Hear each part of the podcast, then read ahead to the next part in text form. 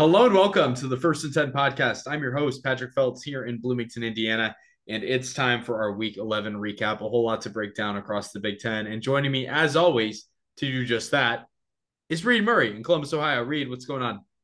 Hi, Pat. I have got some sore muscles after the Lantern football practice. We're practicing for upcoming scrimmage with the Michigan Daily.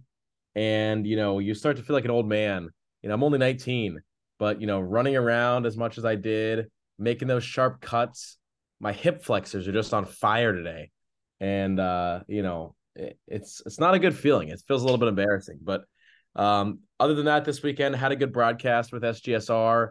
I wore a, a really nice sweater my dad bought me.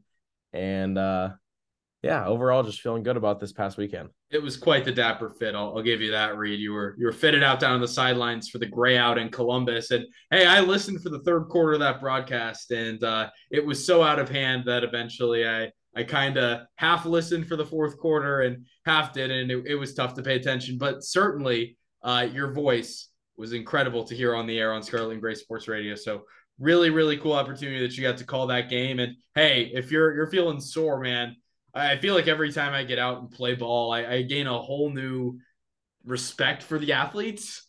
Yeah.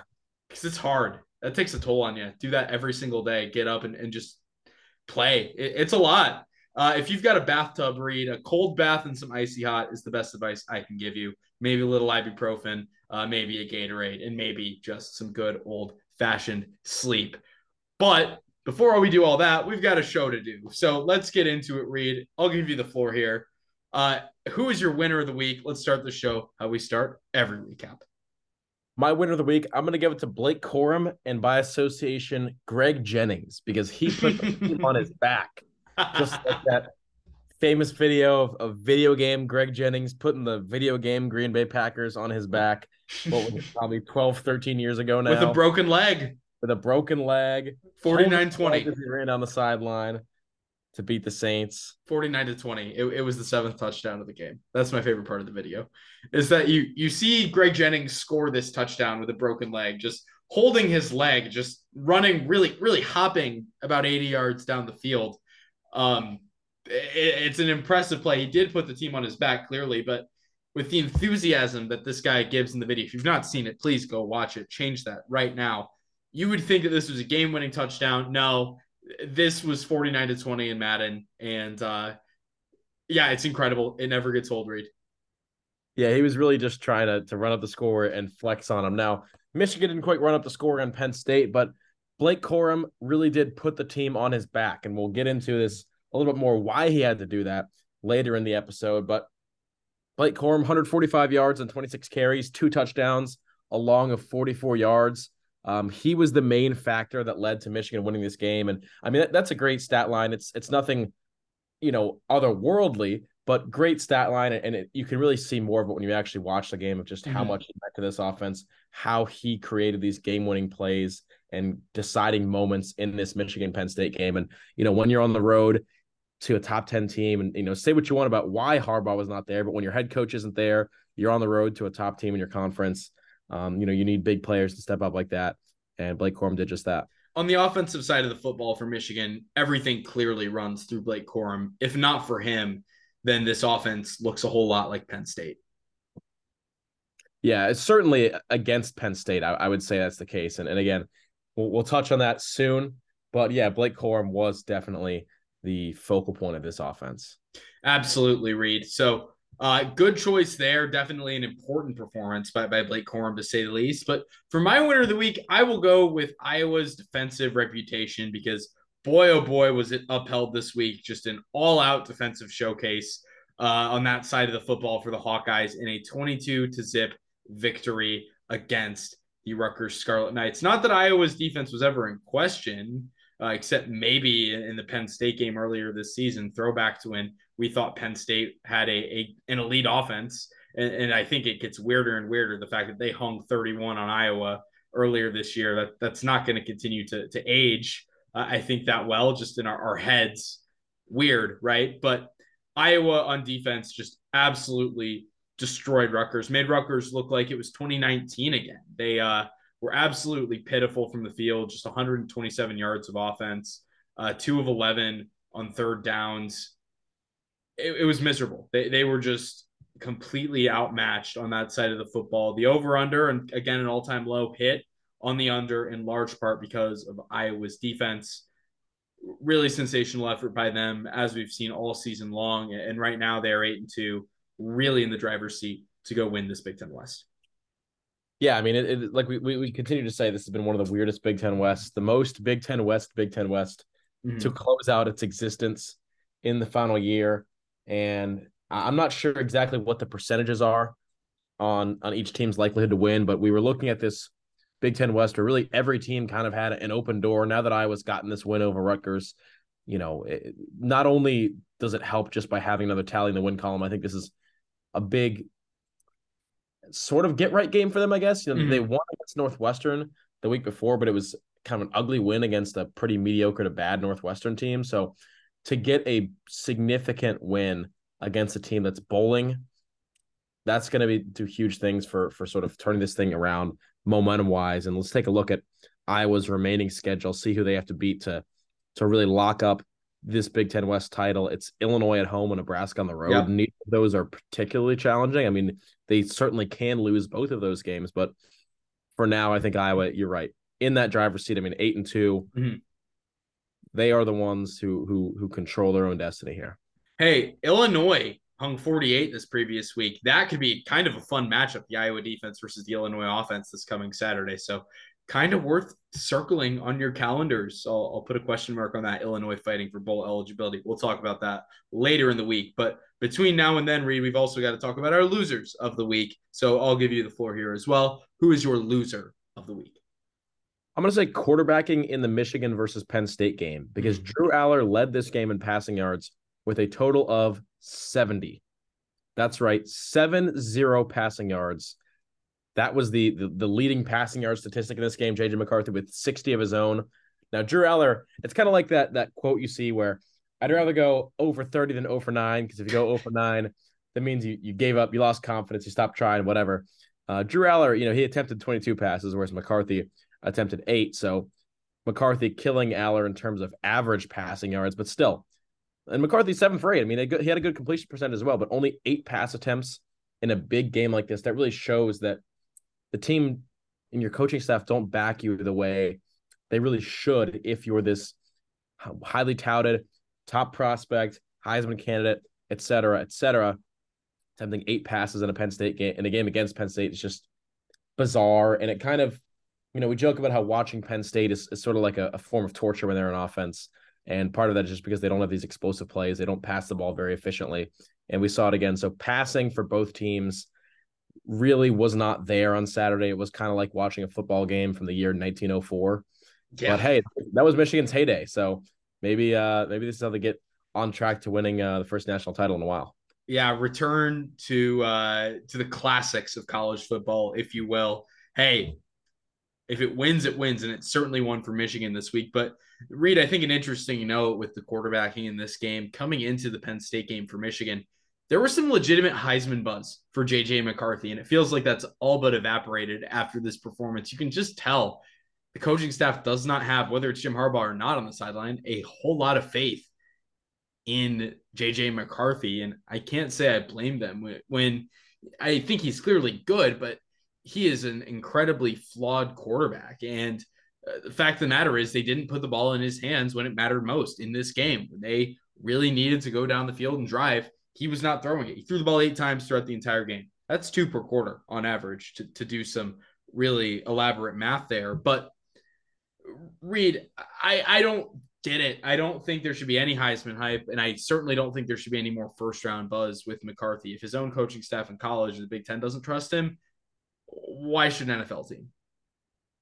Yeah, I think leading up to this game, I can understand the hype because I mean Michigan was torching these teams, and he's had some great statistical days. Excuse me, but when you play a team like Penn State, this is where you have your Heisman moment where you prove it and you, you know, earn that respect. You back it up on the field. And he attempted eight passes. Now, of course, he can't really choose how many passes he attempts. It's not mm-hmm. his fault necessarily in terms of the decision making, but I guess you could say it's his fault and that the coaches didn't have as much trust in him. So yeah, I think this one he has a chance to redeem himself against Ohio State and potentially the Big Ten championship. if they, especially if they face a defense like Iowa's. But right now, it's not looking good for McCarthy in terms of being this national star at quarterback. When yeah, you only attempt eight passes in one of the biggest games of the year. Yeah, serious questions need to be asked of that. But for now, Michigan still sits at 10 and 0. Also, my loser of the week, Reid. Uh, this is sort of a, a solemn one. I almost hesitate to, to bring it up, but my loser of the week is Jim Harbaugh for uh, sadly passing away on Saturday. Rest in peace to Jim Harbaugh. Um, if you didn't hear the news, the Big Ten took Jim Harbaugh out behind the woodshed and uh, sent him to the farm upstate. And um, yeah, Michigan's season is certainly not what we expected it to be now, especially with their head coach. Uh, wait, what is that? Reid, I'm getting word that Jim Harbaugh is very much alive and he's okay. And Sherrone Moore completely overreacted in his post-game press conference, and he saw Jim Harbaugh two hours later at the hotel and on the airplane and at practice today. And he'll see him for pretty much whenever he wants to see him unless it's on the sidelines because we didn't get a chance to say it on Friday. Jim Harbaugh is suspended for the rest of the Big Ten regular season unless this restraining order is confirmed in courts, which there's all the, I don't want to get into it.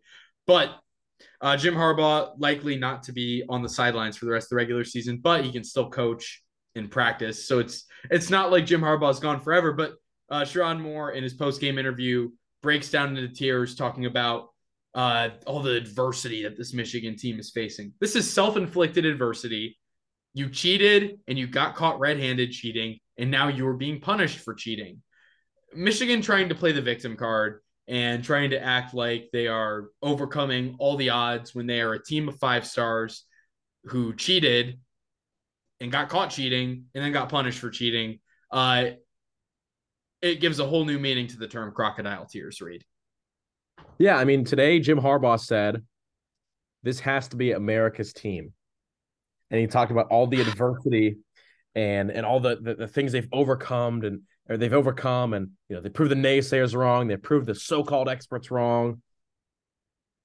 America's team? Are you kidding me? um, Michigan, the last two years, I could see being America's team because they're this, you know, there's they're this fun team with fun JJ McCarthy that's, you know, you know, beaten the you know they were the underdogs so long against Ohio State. They beat them. They they won the conference for the first time uh, since the conference championship game was implemented. All this stuff, I can see that. But this year being America's team, get out of here. I mean, look, here's what I'll say about the whole Harbaugh adversity, whatever situation. It's kind of like what I said about Ryan Day and the Lou Holtz situation. That who cares what people on the outside say? If the players are fired up, that's what matters. And the players seem pretty fired up. The players are all in on this whole you know, Harbaugh, this is for you thing. The world's they, out to get us, right? Exactly. They feel like the world's out to get them, and they feel like that, you know, they are facing this adversity. So good for them, right? This is going to help the players, sort of. I mean, it's not going to help them not to have their head coach on the sideline, but mentally, it will help them to have this chip on their shoulder. But to the rest of the outside world, it's clownery. It's straight up clownery to talk about how much adversity this team is facing and blah, blah, blah, blah, blah, and say, you know, America's team, whatever you know, if you want to talk about you know the due process and all of that, and and whether the suspension being handed out now is fair, I think it's a legitimate discussion to have. But it's not like Michigan is denying that they did any of what they did. They're simply saying we're being prosecuted in the wrong way. And I think that sort of delegitimizes any sort of claim that Michigan is somehow a victim in, in any mm-hmm. way. That, you know, yeah, we did it, but, you know, they're carrying out the investigation wrongly. Um, so I, I mean, I, I, thought, yeah, the tears on TV, like that's just ridiculous. My best advice to Michigan to avoid a situation like this where you don't have to overcome all of this adversity in this point of the season and get punished at this point in the season. Don't cheat.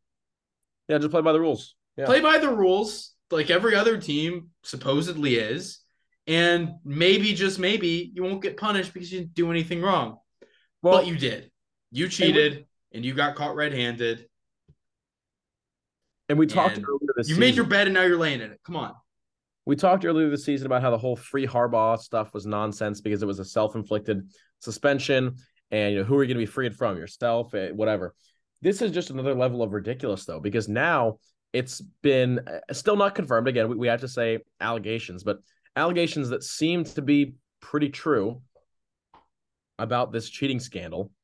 And well, know, now, I the, I don't even call it allegations anymore, Reid, because according to the NCAA and the Big Ten Conference, it happened. Yeah. So you know now the, the the heavy hand of the law is coming down, and you're unhappy about it, and eh, like this is this is not the time to say free Harbaugh. This is not woe is me free Harbaugh time. It's absurd. He was taken down because his team cheated, and I, I it's just I, I, I just find it absurd. The victim complex is unbelievable. Not only for a program who cheated and got caught cheating and was caught by the NCAA and the Big Ten for cheating and then got punished accordingly, but also for a program that has been so dominant over the last three years, acting like they're little old Michigan. It's something out of the Dabo Swinney playbook on that is beating everybody by 30 points and going undefeated and saying, oh, look at little old us. We're just tiny little Michigan. Why would you ever pick on Michigan? Give me a break. Give me a break. Just can't roll my eyes hard enough at all the posturing coming out of Ann Arbor right now. That's what it is. It's posturing. All right, that's enough ranting on uh, on the whole Michigan situation for now. Uh, we're gonna take a quick break and be right back with some discussion on our game of the week and our players of the week, among other things. Till then, we'll be right back. Stay tuned.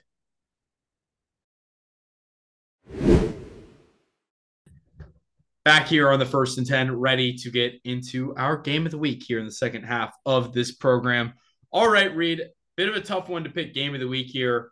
Uh, I think we've got two different options. We could go in terms of stakes or in terms of the actual on field product. The two options there, kind of a, a, weird one is the second one, but Michigan Penn State, the, the pregame of the week for our, our preview last week, what we said.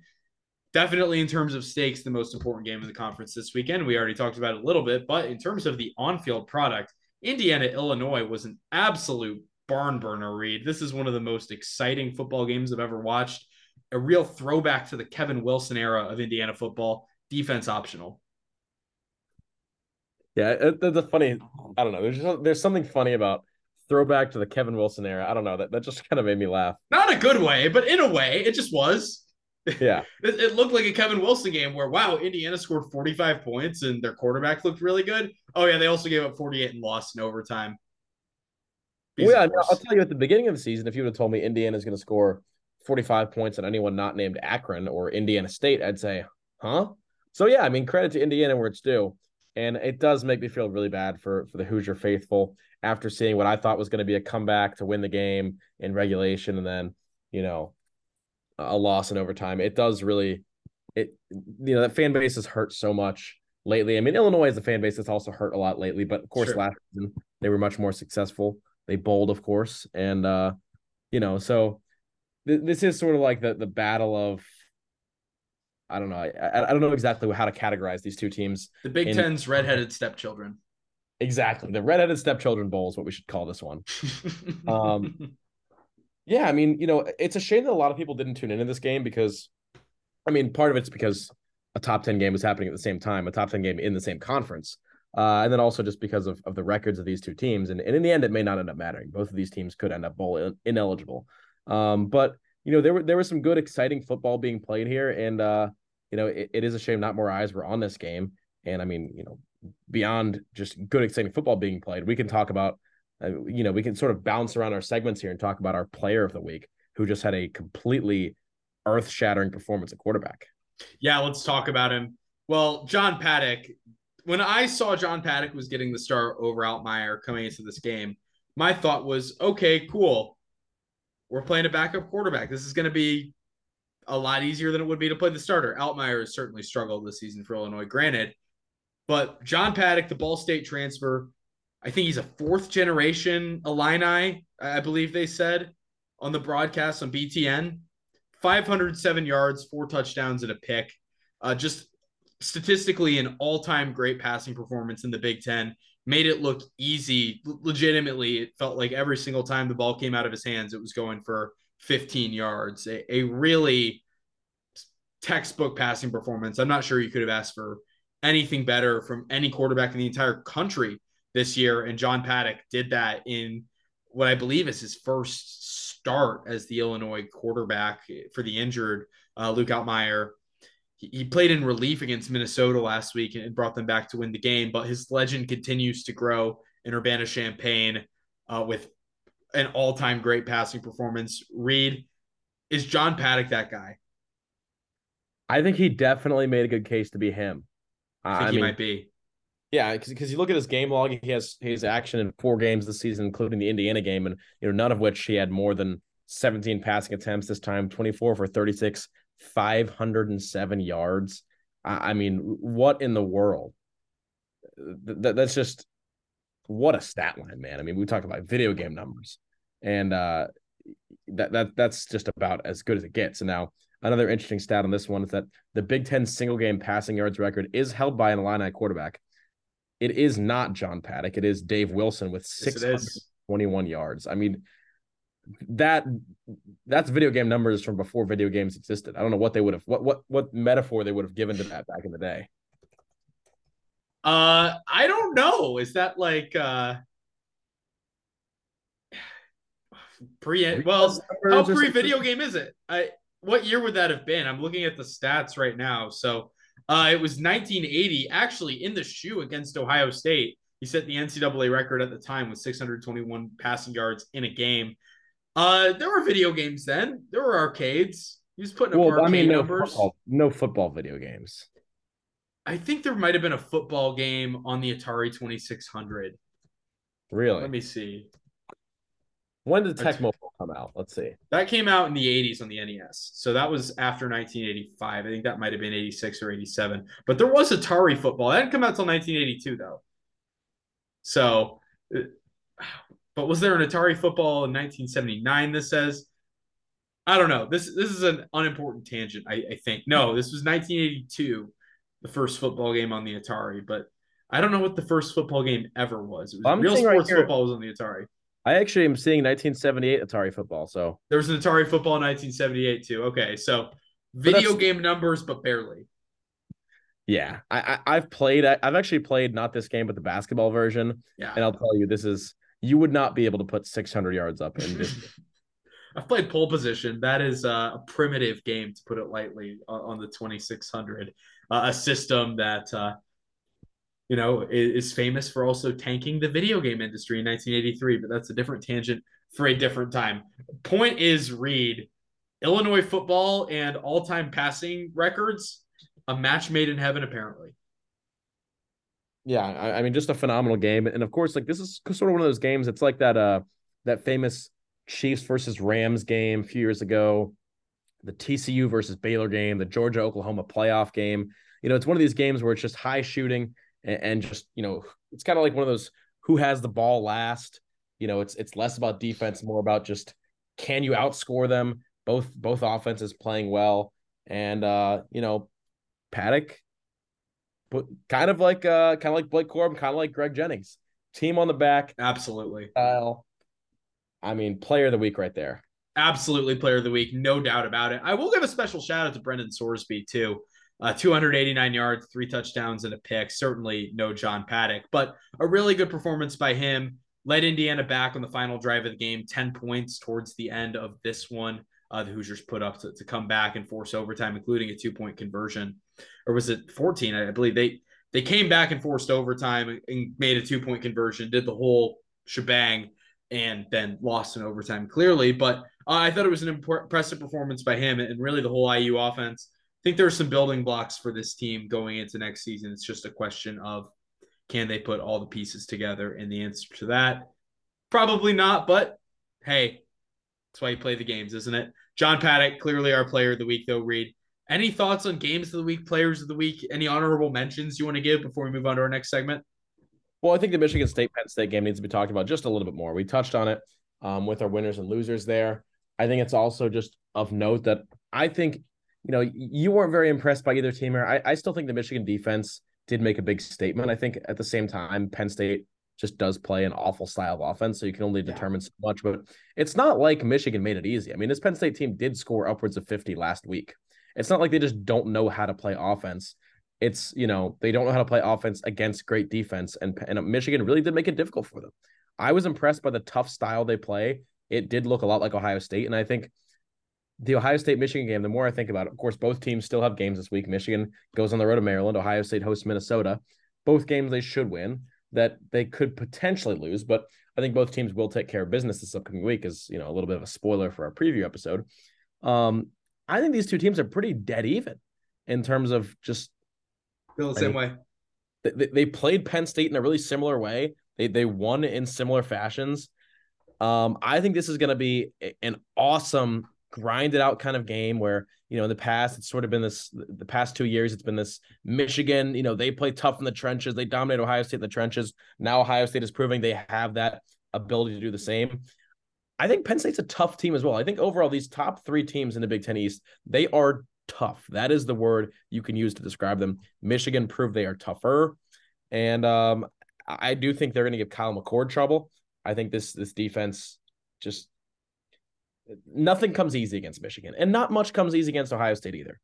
Um, so I, I guess I'll, my biggest takeaway beyond just you know Corum and the coaching situation and all of that is that there is I, I, think the winner of the national championship will be the winner of Ohio State versus Michigan. Interesting. That's my now, now, Georgia actually did winning look. three in a row is tough, and Georgia I think is every bit as hard nosed as Ohio State or Michigan. That's true.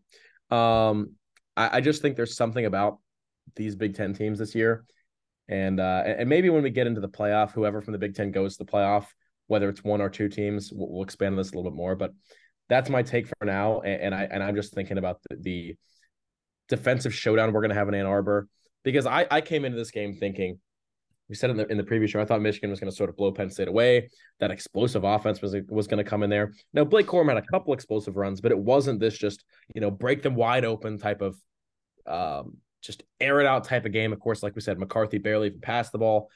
Um, so I think Michigan is sort of experimenting with different ways to win games. We with earlier this year, they've just been dominating teams through the air and on the ground, and and just putting up these these great scores and stat lines. I think you know, we, we talked about Ohio State in the past and the ways they've won and how winning when you deal with adversity is good and and winning these these gruel out games is good. Michigan's doing a little bit of the same. They they've won games where they score a lot. Now they're winning a game where they rely on the defense and the run game. I think it's good for them to be versatile. We talk, of course, a lot about how deep they are. I think this sort of I actually feel the more I talk about it, the more I think about it, I feel more confident in Michigan after the Penn State game than I did going into it. Interesting just because they played a different style of football and won. Exactly, because that's what you need to do win championships. You win need ugly. to be adaptable, win ugly, win tough, and you know teams who only know how to win one style. Like that's why I think Washington, if and when they go to the playoff, will get trounced. They know how to play one style of football, and when a team figures that out, even though they play it really well, you know it's not this unbreakable code. I think Washington will get. How about at TCU last year? Yeah, uh, exactly. Now Michigan couldn't do it, but yeah, yeah. Georgia handled them. So yeah, I, I think Michigan from that, adaptability standpoint, I feel more confident than now. Hey, I, I like that perspective, Reid, but really to me, Michigan has to eh, get more on the offensive end if they want to beat an Ohio State team that this week again impressed me on offense. And I know people have their questions about Kyle McCord, but really another game in which the Ohio State offense moved the ball. Well, granted, it was against Michigan State, but and yeah, Ohio State and Michigan both had similar performances against a good Penn State defense. I just have a feeling that this Ohio State offense has something in it and has a level of talent to it, namely those two receivers and Marvin Harrison Jr. and Emeka Egbuka, that Michigan just does not have. Yeah, and I think we saw it this week against Michigan State with Ohio State, where the Buckeyes did look like this well-oiled machine. Where against Rutgers and against Wisconsin as well, it seems like you know some gears were stuck. And, and this week, again, you, you have to to look at it with a qualifier that Michigan State is just simply bad this year. Yeah, you can't just you know praise Ohio State too much, but there was there was just a rhythm to the Ohio State offense that they were just kind of cut through this defense like a knife through butter. In the first half, the only time they didn't score was when they were pinned at their own two yard line. Other than that, it was swift drive down the field after drive down the field. They took their foot off the gas in the fourth too. Exactly. So So, you know, it, it, was really a first half game, and Ohio State didn't really need, they only scored three second half points. They didn't really need to score in the second half. Yeah. Of course, it looks nice when you can say, oh, we beat them 49 nothing or 49 3, whatever. Um, you know, when you go into the half up 35 3, then I think that the end result doesn't matter as much as long as you don't let the, the other team back into Stay it. Stay healthy. Exactly. Um, so I, I, like the way McCord and the entire offense were, were moving. And I also, one thing I, I like that I pointed this out about Penn State is that it's not like Penn State has these schmuck receivers or anything, but Penn State doesn't have a receiver that can just go out of their way to make a spectacular play. And that's what Ohio State has, where, you know, even if Kyle McCord is not consistently a great quarterback, and, and even if there's there's little things wrong here and there on the offense, they have guys who can elevate you. TreVeyon Henderson and Marvin Harrison Jr., namely Emeka Egbuka as well, and Cade Stover had he had a good day as well. Um, you know, these are guys who, when things aren't going right, they're going above and beyond, can lift you back up. I think that is one factor that you know many teams around the country have. I think Ohio State has that the most out of any team in the country. And I'll give a special shout out to Marvin Harrison Jr. Not that he needs another shout out from either one of us at this point, but in any week where John Paddock doesn't have maybe the best quarterback performance we've seen in the Big Ten in either of our lifetimes, uh, his three touchdowns, 149 receiving yards would have been easily enough to earn him Player of the Week honors. That's right, and and I think had Paddock not had that week, I would have probably given my winner of the week or my uh, Player of the Week to Corum just because of That's him fair single handedly, I would say, winning this game on offense. And the stakes of that game as well versus exactly. Michigan but I mean, State and OSU. Yeah. But you have to give it to Harrison. You have to at least give him major props, whether or not you're giving him player of the week, because 149 yards and and not only the touchdowns, but the way he made the catches. It just I don't Such know. Such a natural. He makes it look so easy when he's clearly superhuman. Yeah. It's effortless. It's effortless for him.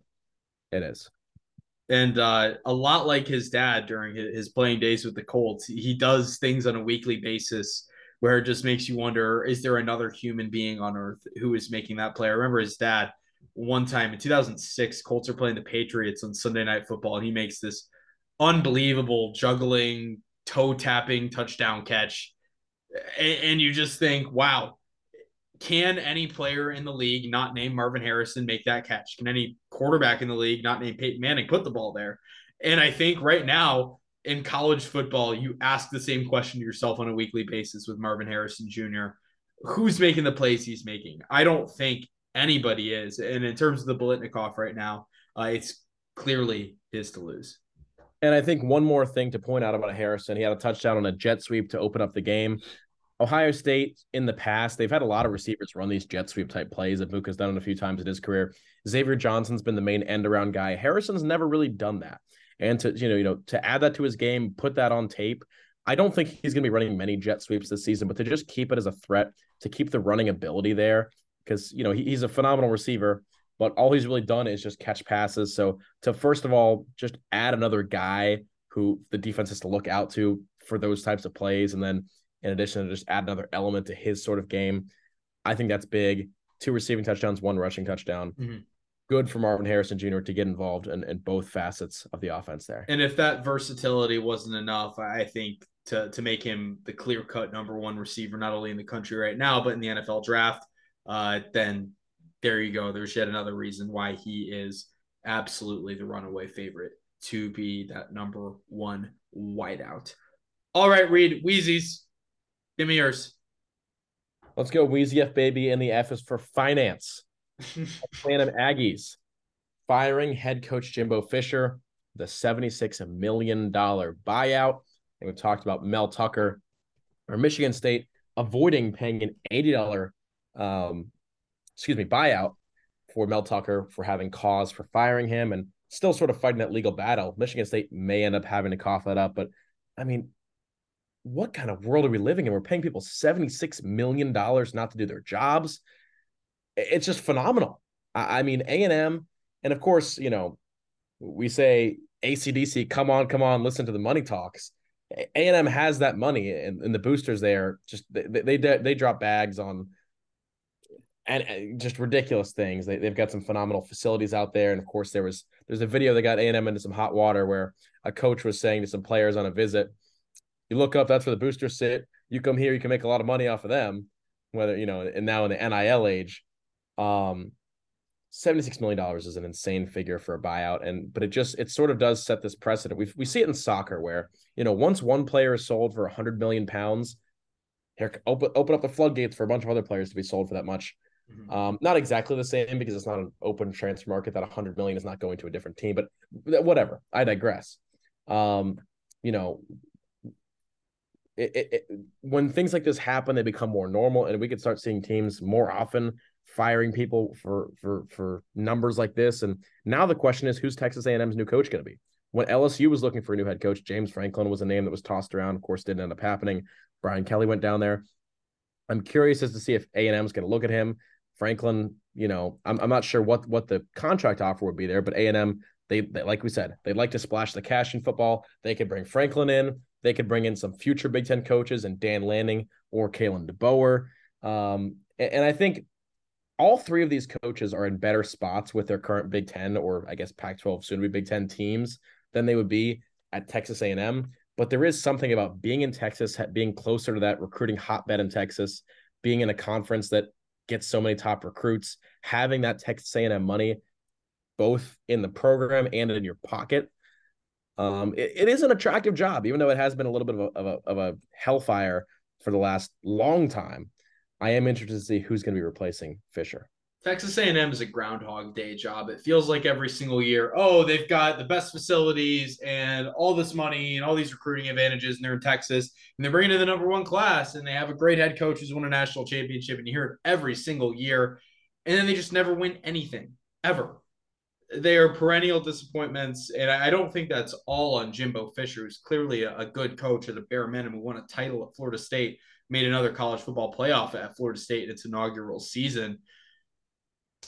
You can't just pin it all on him. And the $76 million buyout, like you said, Reid, absurd. Just a, a really unfathomable figure to not do your job. I've always said it. The best job in America is fired football coach, and certainly some implications there in the Big Ten for some buyouts that could be looming potentially with that Michigan State lawsuit.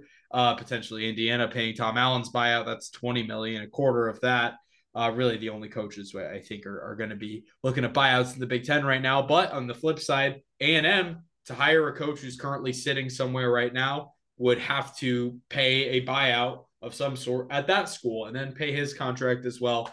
A whole lot more money has to be spent than just the 76 million plus buying out all the other members of the staff. They are just setting hundreds upon hundreds of millions of dollars on fire right now, all to probably go to a Gator Bowl. Texas A&M football, ladies and gentlemen. Exactly. I mean, imagine doing all that just to lose to Alabama and Georgia and Texas and Oklahoma and LSU every single year for as long as the sun rises and the sun sets.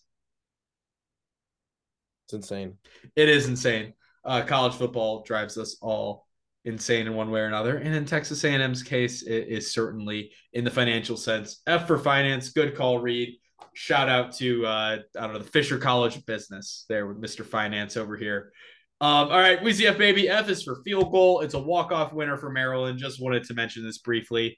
13-10 final in Lincoln.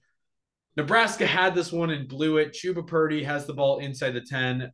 Brock Purdy's younger brother, if you didn't know. And he throws a really terrible pick. Both teams went back and forth throwing bad picks. Taulia had one as well uh, for Maryland really just sloppy game, ugly game. But in the end, Maryland finds enough.